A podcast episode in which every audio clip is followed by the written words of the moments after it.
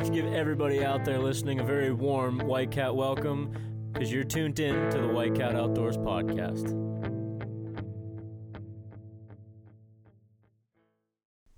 What's going on, everybody? This is episode 51 of the White Cat Outdoors podcast, and Nick and Tom are both here. Hey, what's going on, everybody? Hey, everybody. And we got another deer camp series coming at you, but this one's going to be a little bit different because we've always been talking about, you know, big bucks or me and Tom killing does or whatever it may Frank have been. killing big bucks. Yeah. Well, other people killing big bucks too. But uh, this one kind of involves a kill, but we're going to kind of put a different spin on it. And uh, It, it does involve a kill. It's I Yeah. mean, straight up, it does, but it's not gonna turn out the way you think it does. Basically, yeah, it's just one of those things that just happens sometimes, you know, and Felt it should be addressed. yeah. there's a lot. There was a lot to learn from this. Yeah, definitely. So we definitely felt we, that we should talk about it, even though it's not something that most people like talking about. And you know, you get back to camp and you hit a deer. You know, it's, it's one of those things that It gets talked about. you yeah, know. but it's not something that you usually hear people talk about on podcasts. So we kind of want to address a few things that we've been talking about since this happened and go from there. yeah. Basically, like Frank said, you know, a lot of podcasts are afraid to talk about um, something like this, but like, you know, we're this is we're bringing you to the table while we talk about the outdoors, and this is what we're talking about. So, join us. Learn something. and Nick is finally the subject of the Deer Camp series. It's unfortunate that it does not involve a big buck, but since it's his story, we'll let him tell it. Yes. So, um, like Frank said, this one involves me, and I pulled the trigger. Would be last Saturday, um, opening day of doe season here in uh, PA. Uh, I had my lovely hunting partner uh, Kayla with me, You know, and he's never called me his lovely hunting partner. That's weird, me either. no, Spent a lot more time hunting with him than Kayla has too. yeah, you've got more time, but she's lovely in the stand. So, Anyway, Anyways, um, about early on, right at first light, uh, a couple fawn came through. Um, let them walk, you know, just kind of enjoyed them. Kayla was excited to see them. Um, and then about, oh, I don't know, about 8.30 maybe, um, group of three doe, three, two really nice sized doe, and then the other one was not quite as nice, but definitely not a fawn either, just kind of a small group of doe um, came through. Kayla actually spotted them um, when they were about probably 160 yards away, just kind of busting through brush. At this point, we didn't even know that they were does. Um, once I they got into an opening at about 110, um, well, not really an opening, but enough to where I could see what they were. yeah, Told Kayla um, that the one in the back was the biggest one, and I'm going to take a shot at that if it gives me a, a opportunity. So she got ready. She plugged her ears, but she was watching for me. Um, the doe stepped out into a clearing at about 75 yards. Uh, I stopped it, and it took a few extra steps before it, you know, planted. And basically, it put its head and neck behind a tree, um, and then I could see like a slight sliver of light between its leg and the tree. So like I basically you could see from the front shoulder back. Um, so I put it right on the crease and slowly pulled the trigger. Um, Kayla and I both watched the deer flinch and take off. Um, they ducked into some brush, and that was at the end of that. So, you know, we just kind of sat, let everything calm down, and climbed down to kind of assess the situation. You know, um, we got up to where I figured I had shot, like where the deer was standing when I shot, and there was immediate blood, and there was a lot of it. Um, so I told Kayla, you know, this is a good sign. Um, so we're gonna we're gonna track it. You know, I mean, it's there was a lot of blood. You didn't of blood. feel the need to let it go. No, there was a. I mean, it was a rifle. There was a lot of blood. Um, it was spraying out. It was you know over a foot past where its tracks were on the opposite side of where I shot from. So on the exit side, blood was. I mean, clearly sprayed from that side. Yeah, I felt very confident about that, and we decided to track on. So I got Kayla with me. We're walking. I'm trying to kind of explain to her because she, she's hunted a little bit with her dad, but pretty inexperienced. So I wanted to, you know, kind of explain what we were doing and why we were doing it. Um, walking through, you know, there was some good blood. We were finding coagulated blood. Um, that was like coming out the exit side. You know, I'm like, this is all good sign. And um, we got up to the property line where you know our neighbor's property starts, and you know, told Kayla, you know, at this point we got to back out. It's early in the morning. Um, I don't have permission right now from this guy to advance into his woods. You know, it's opening day of doe. I figured he'd be over there. yeah. you don't even if you had permission, you don't want to run right over there first thing in the morning, Yeah. prime time morning hunt. so um, I, we backed out. Kayla had to work um, this after that afternoon anyway, so it just worked out good. We marked where we were at um, and backed out, got her home and everything, and then you know explained to Tom what had happened. You know, gave him the same scenario, and we determined that we would just let it go for the day, and then like towards the end of the day, like afternoon, we'll go back in. We'll try and get some permission um, from the owner of the property and go from there. Because you know we in Pennsylvania you have to have permission Yeah. um, to track a wounded deer. Certain states you don't, um, but PA you do. So we went back in about 340 or so. Um, got permission from the guy to advance. He said, you know, if you guys ever hit a deer and it crosses property line, by all means, take Go off. get it. Yeah, and we, you know, told him the same. Like you said, this is a new farm, so we don't really know the the um, the neighboring- neighbors. yeah. Yeah. So you know, we told him the same deal. Like if you hit one, it crosses the line. He's not very far off the line, and neither was I. So Mm-hmm. just it, you know, whatever. Um, me and Tom tracked. We still had good blood. It we didn't have any trouble tracking blood whatsoever. Um, and then so we continued on, and got to an area um, that was uh, uh, probably about what do you say, 25 yards by 25 yards. What area are we talking? The, the area where like the deer started, you know, Oh, doing yeah, some circles yeah, and stuff. yeah. About 25 yards by 25 yards, there was just a whole mess of. checkerboard of Yeah. zigzagging. So at this point, I knew that she was She's getting loopy. She was getting real loopy. Um, shortly beyond that, um, it, and because of the nature of where this was all at and zigzags, I don't know if the bed was before or after. Um, but right in close proximity, there was a bed with a lot of blood up towards the front of like. I, I don't, the, the blood wasn't like in the center of the bed; it was up in the front, Yeah. like I don't, I don't know, like Where it would be bleeding out of the ar- around the shoulder shoulder area. area. yeah. Um, so we're like, okay, you know, this she can't be far. You know, there's blood all over the place over here. She's bet she betted once, like she's got to be close. Um, and at this point, um, like I said earlier, there was two doe, or three doe coming through together.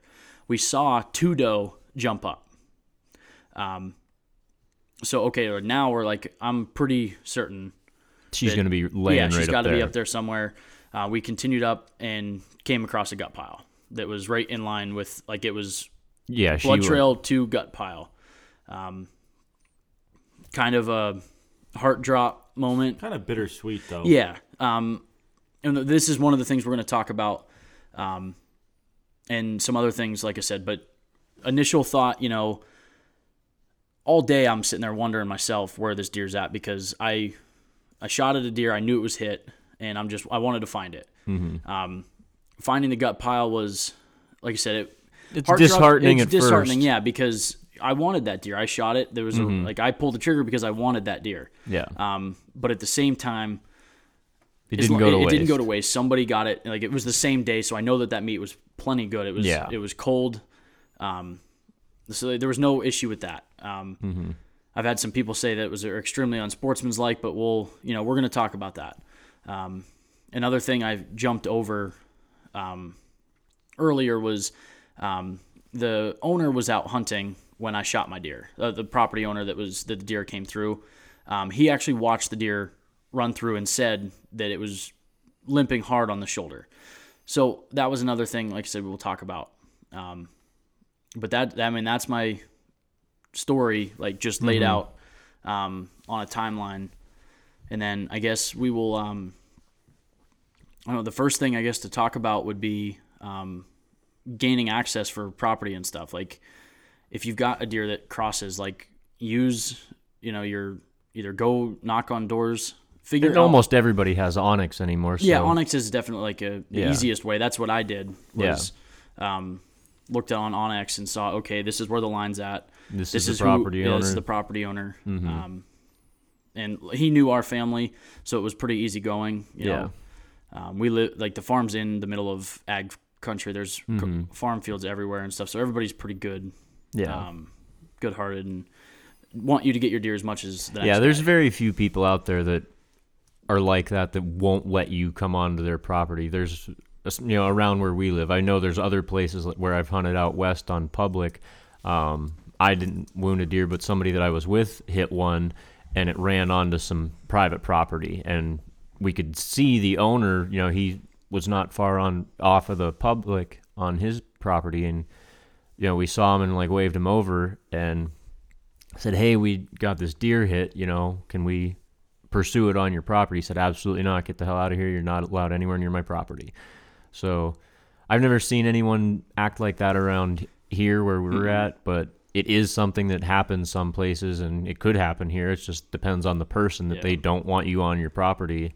But like I said, for the most part, I've never run into very many people that say, I'd rather see the deer go to waste than you come onto my property to get it. Yeah. So, like I said, if you if you have a deer that crosses property lines, gain permission to go and look at it. I mean, Even if it's Um, somebody like that you've talked to in the past and asked if you could hunt their property and they say, no, you can't hunt it, still go ask them and say, hey, I, I, hit got a deer Yeah. across the line, like, and even offer for them to come with you, Yeah. or something like you know it. Wait till after dark. To yeah, not screw up whatever their you know. hunt. You're that the guy that um, owned the pro. He was fine with us going right through. Mm-hmm. Um, but yeah, you know, you're a, it's their property. Try and Be as respectful yeah, as possible. meet their requests. Um, but if you're polite, respectful, I would imagine most Yeah, people out most there the will time. allow you to go and look. yeah. Um, the second thing I want to talk about, excuse me.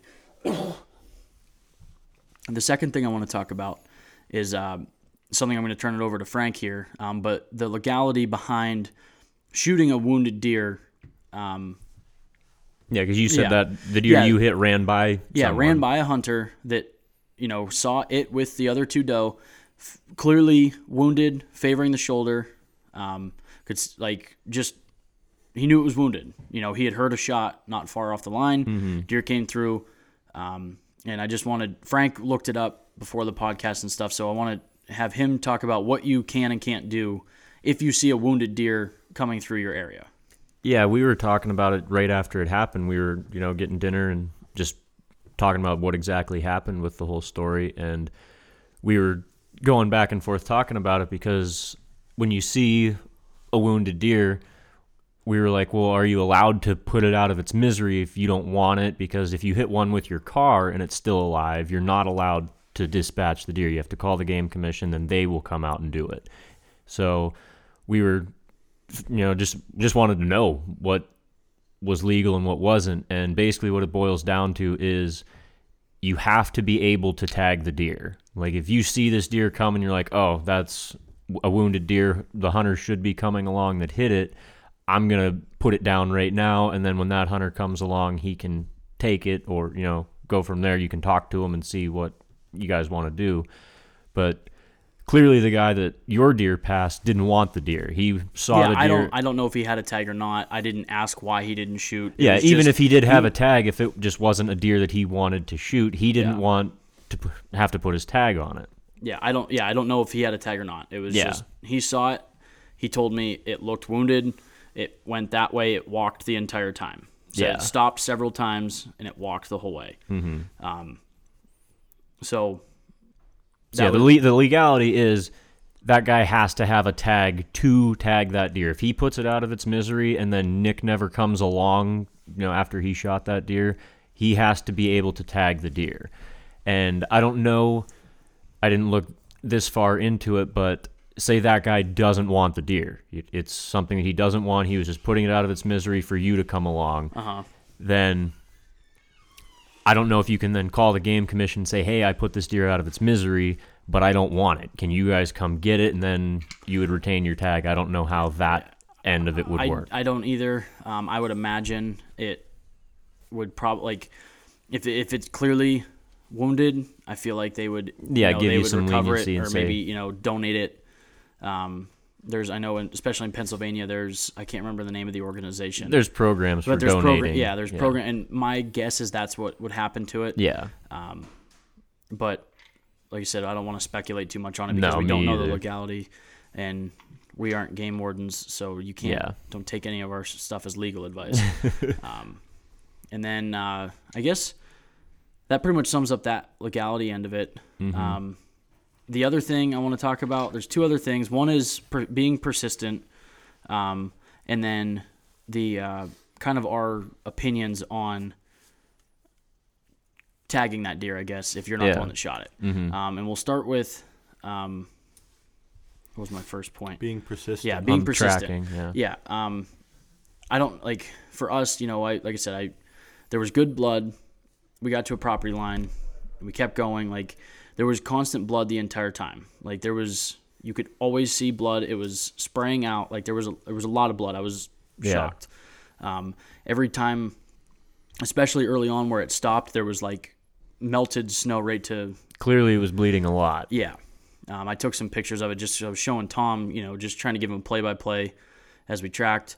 Um, but um, yeah, so I mean, just stay persistent on tracking a deer. Like if you've got any, you've got blood, if you keep got, going. Yeah, if you got any indication that it's wounded, like you said, if you're following blood, do not stop until the blood runs out or there's a dead deer. Yeah. Um, I just, I, if you can gain permission, keep going and just Yeah, do every it. just do everything in Yeah, your power have to, to- I get need to, like, deer. For me, like I just, I need to rest assured knowing I did everything I can. Um, Mm-hmm. yeah, to make it. sure that deer doesn't go to waste. Um, yeah, exactly. And then like the last thing, I just kind of want to get everybody's opinion, and everybody that listens can make their own opinion on tagging a wounded deer. Um, or I mean, or I, I honestly don't know what happened if they shot it again, um, or if they found it dead and tagged. I, re- I don't know the answer to that. yeah. Um, but I guess in my sense, like I said, I shot it in the morning. We didn't come back through until about four, Four. and by that time, I mean there had been eight hours Yeah. in between. Um, I don't personally see anything wrong with tagging that animal. Um, for somebody else, I it's it does it was disheartening, like I said at first, um, to that blood trail end at a gut pile. I would like it to end up on a at a doe that I could take home and enjoy. Um, but I'm not upset at whoever took it. Like that's you know what they can feed their family with it, do what they want. Um, for all I know, that that was a ten year old's first deer, and Yeah. I'm totally cool with that. I I will never know the answer to what went down there, but I don't care either. Like the deer, I know did not go to waste. It- Yeah. it, died that day. Somebody cleaned it up, took it out of there. Yeah. Um, and I, I have no ill feelings about that whatsoever. No, I feel the same way. It's like if it were me in the woods and I see a wounded deer come running up and I shoot it and put it down, like I see that it's wounded. So if someone else hit it, I'm going to sit here and wait. I'm not going to put my tag on it if somebody else is expecting to find this deer. I mean, if there's snow, it really wouldn't be hard to Mm-hmm. backtrack to Yeah. where the deer came from. Yeah. So right away, I'm not going to tag the deer, and then you know someone come walking up a couple minutes later. Oh, that's my deer. I'll sit there and wait, and I'll give you plenty of time to come up and say, "Hey, your deer's right there." But like you said, in your case, eight hours had passed since you shot. Someone could have sat there and waited for a couple hours Yeah, for they- you to show it could up. it could have been 20 minutes. I don't know. Yeah. But all I know is from the time I shot to the time I got to a gut pile was eight hours. Yeah, so um, there's a lot that could have happened in that time frame where I kind of get a little off of that train of thought is like if somebody were to just be wandering along and find this deer. At that point I probably would not tag it. I would get a hold of some people that I know in that hunt around Like the Tom area said, or track, neighbors. track the blood trail. This is yeah, in fresh snow. snow. Yeah. Um, you could easily just track it back. Yeah, but if I didn't shoot the thing, I probably wouldn't tag it unless I knew it just died because I wouldn't want to even though it's really cold, it wouldn't go bad, but It's just not worth taking a chance. yeah, if it's been dead for 2 days, which you would be able to tell, but if I didn't shoot it, I probably wouldn't tag it. I would Gotcha. try to figure out who it was that shot it, but I probably wouldn't be putting my tag on it. If I put the thing down and nobody came along to tag it, then I would tag it. And I don't see the problem with that. I think that's more sportsmanlike than leaving it lay there the because some thing- people say, "Oh, that's not sportsmanlike to take someone's deer."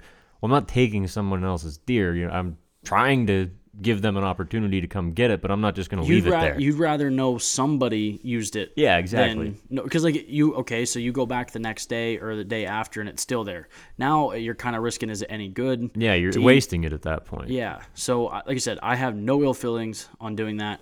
Um, now, I would if I walked up and it was on my property. That's a whole different story. Yeah. If I'm hunting private property and I walk up to a gut pile on my own property, I'm going to be extremely upset because somebody trespassed to take it. Yeah. Um, but being that I was on somebody else's property that I had permission to go to, I don't know who else had permission to be there. Mm-hmm. Um, all I know is I had permission to track. Um, it's not. It's no longer. It's not like it wasn't on my property anymore. I was. Yeah, it's I out of was- your hands yeah. for the most part Um, at that point. for all I know, the guy that saw it, you know, could I, I don't know. Yeah. Like there's really I don't know. Um, but like I said, bottom line is I don't have any ill feelings whatsoever on Yeah. how it was handled by whoever. Yeah. Um, Tom, how do you feel about? No, I I couldn't agree more with you know what Frank had to say. I mean, I'm pretty much do the same exact thing. Mm-hmm. Just try and figure out you know whose deer it is. Before I, I would never let it go to waste. Um, but before you know I claim it as mine, I would Make sure that the to- first person had yeah. And all I would the hope the same per the same thing, or how do I want to word this? Someone else would do the same thing for me. Yeah.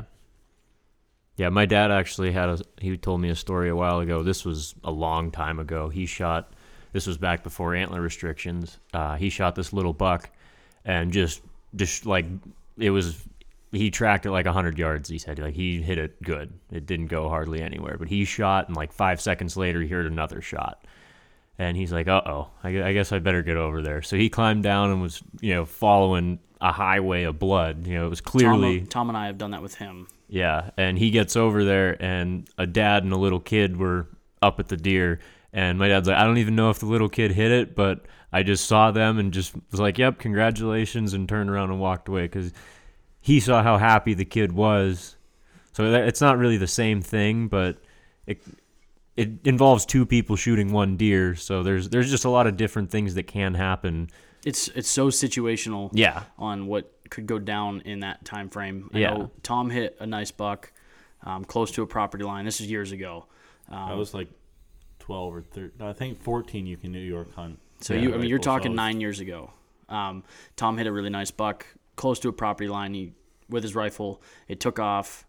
Heard gunshots right over the property line right away. Same thing. We're like, we better get moving. So I met up with Tom. Um, went over there, and the guy was like, "Oh no, those shots came from over there." You know, it's Mm-hmm. like, all right. So that was a, a third way it was handled. yeah, you just never know what Um, can happen. We never found that deer. I'm 100% positive that those shots did not come from anywhere but where that guy was standing. Yeah, And yeah, he yeah, we were not given permission to go look, and like I said, it was and it was the that. only 60, 70 yards to mm-hmm. where the guy was at. so. I mean, there's different ways to handle it. All were legal. It's just yeah, unfortunate in some ways, but um, yeah. that's uh, even though I didn't, uh, especially because we didn't get to enjoy eating that deer, it has made me a little bit hungry. Yeah, I Um, could I could probably get down on a on a little smoke break because it's we we hinted at it last last week. Um, Nick tried to I tried get, to spoiler alert. yeah he did, but since he didn't because I made him stop, I'm gonna give you guys. I told you last week that I canned most of my deer, and I know a lot Mama of people. Mama Frank's famous canned venison. Yeah, so I know a lot of people don't can deer. Like when I was talking about, a lot of people were like, "Oh, I didn't even know that's have something a that canned deer attitude. oh my so goodness. clever. So okay, here's what I do. You take your mason jars, fill them with your meat. I just cube Chunked it up. meat. Yeah, I just chunk up, you know, any part of the deer. I, I did almost my entire Mostly deer. tenderloins and backstrap. Yeah, none of those things. But the front shoulders and the hind quarters, I just chunked everything up into little cubes and then fill your jars up most of the way. You know, you don't want to get them completely packed full, but fill them most of the way. And then- Lightly filled. You know, just drop them in there. yeah. Yeah. And then if I take a teaspoon, not a tablespoon, a teaspoon of salt, dump that into the can or the Each jar? into the jar. Yeah, each jar gets a teaspoon of salt and then fill it just below the rim, you know, so there's enough room for the water to expand. Um, fill it with water and then put your uh, ring and lid on and then put it in the pressure cooker. Do you?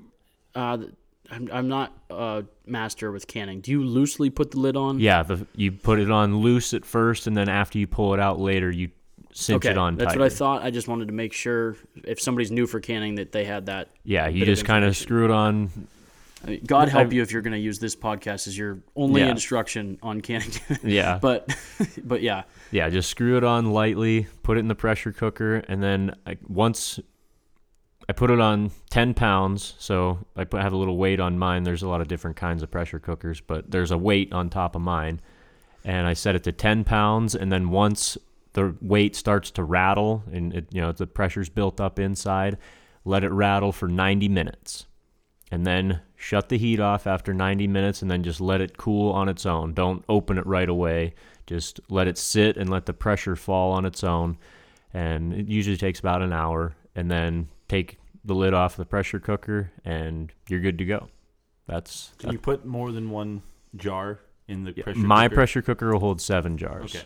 But yeah, it, that would depend on your pressure Yeah. cooker. I, ju- I just didn't know if it was a one at a time. yeah. No. size Yeah, of your that'd be pressure very- cooker. Yeah, you just fill the Okay. pressure You can, cooker. okay. I just didn't know. Do you put any? I, Oh, yeah, I, I- might have I- missed it. Do you put water in the pressure cooker? Yeah, you put a little bit of water in the bottom of the pressure cooker just so there's something to boil and build pressure. Okay, I mean Maybe an so inch on the bottom. inch or two.